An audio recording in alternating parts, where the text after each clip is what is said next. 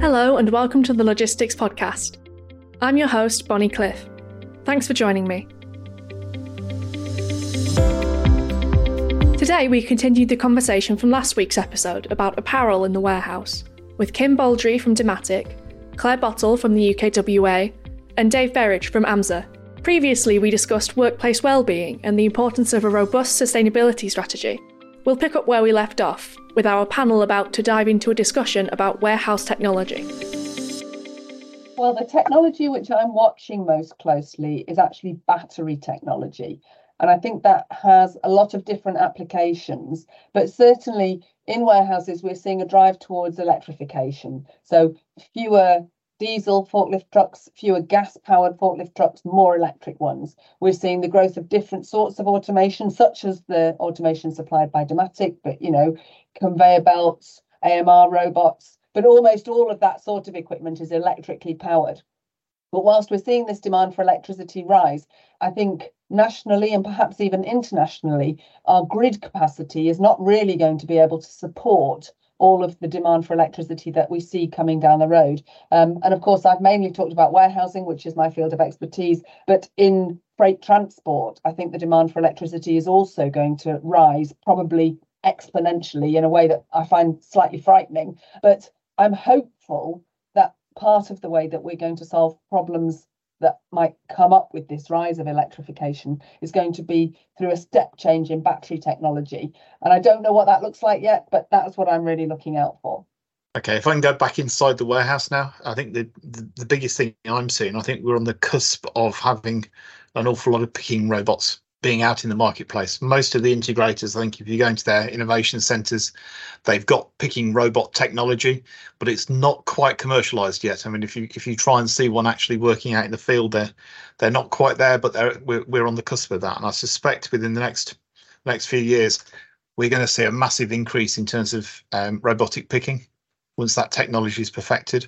That's going to combine with ecom is still growing uh, and as we get further and further into ecom, the unit load's getting smaller and smaller. That then requires picking. We could, we're not shipping cartons around. We're not shipping pallets around. We're shipping individual items. So picking is going to become more and more important. I think the cost of the availability and the cost of picking robots will go up at the same time as as labour costs. I mean, they're, they're still increasing. They're predicted to carry on increasing, and uh, we'll we'll get to the point where uh, automated picking is the is the way forward. On the other side of that, the more ecom we have, that creates more returns, and returns are a massive problem to handle in warehouses. So, sort of technology that can handle returns, whether that be pocket sortation, these sort of processes. Now, I know it depends on the uh, the country we're talking about.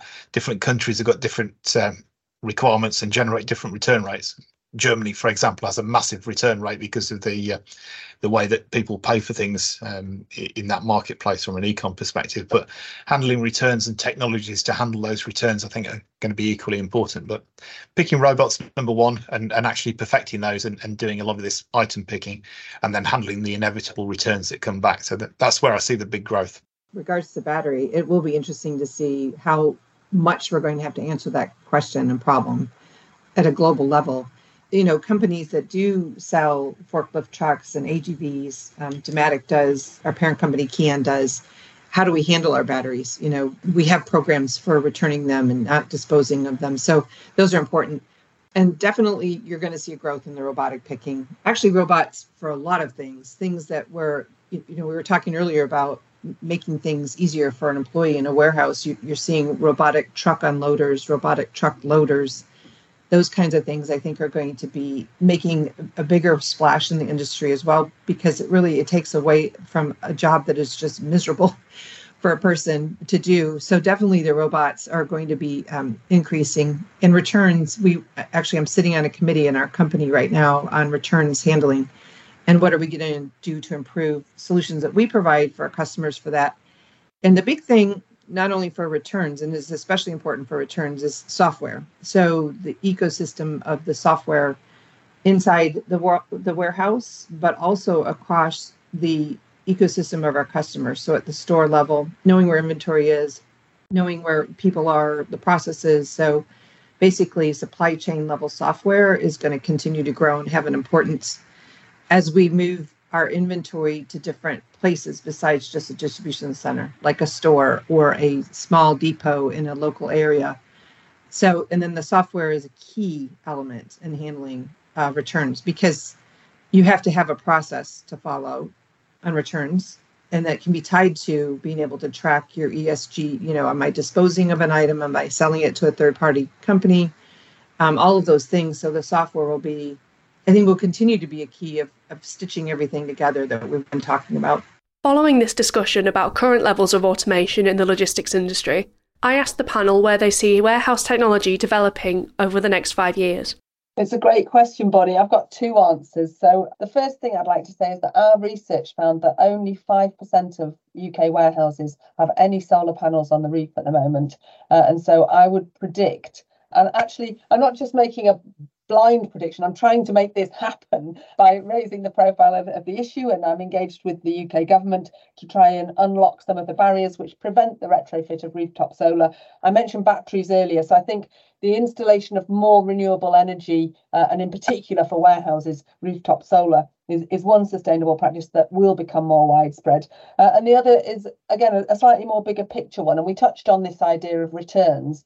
I think ultimately we have to become a circular economy, which means that we'll need to recycle, repair, reuse, upcycle all sorts of different goods. And although those concepts are quite familiar and people talk about them quite a lot, it's rarely described where that activity is going to happen. And in my view, I would say those things are going to take place in warehouses. So the role of the warehouse is going to become absolutely pivotal in the circular economy of the future if I can just pick up on on your, your first point, Clare. I mean, one of the things in terms of um, new build distribution centres in certain countries, and the Netherlands, for example, there, there's a requirement there that if you apply for planning permission, the whole building has to be self-supporting in terms of energy to actually get planning permission. So you effectively you've got to put solar panels or wind turbines or whatever on your building to be able to get past the planning stage that would be a great place to get to in the UK as well, which would really drive the solar and and, and all those other activities to make uh, more sustainable buildings.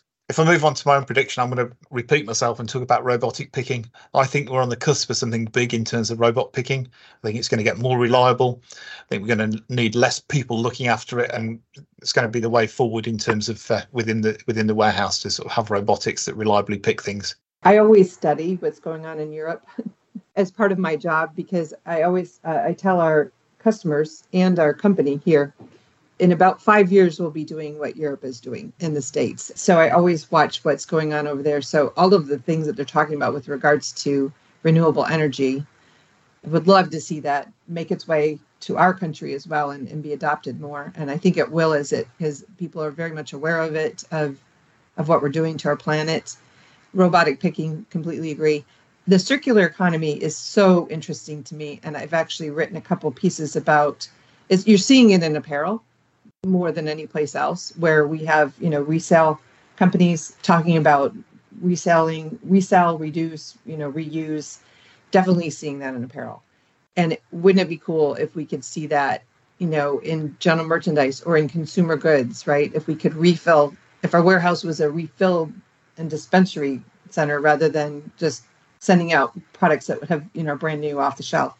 So lots of exciting thoughts. I still i'm going to repeat myself like dave did and I'm going to repeat it on AI and software and where we're going to be able to go with that to really help us manage so many things and predict how to do things better. So, manage inventory better, manage our people better and processes better, m- make better decisions about where we, like Dave mentioned earlier, where we route things and where we pick inventory from and get it to the consumer. And also just improving accuracy all the way around in all of the things that we do. So, that's where I think we'll have some significant gains in the next decade, which will help all of the other things that we've been talking about improve and run more smoothly. Thank you to Kim, Clare, and Dave for sharing their expertise with us today. Don't miss the opportunity to take the next step in your automation journey. Engage with Dematic, and they'll be more than happy to guide you towards the perfect solution. Your journey to enhanced efficiency and productivity starts with the conversation Visit Dematic's website today and embark on the path to transformative automation. Thanks for listening to the Logistics Podcast. Keep it moving.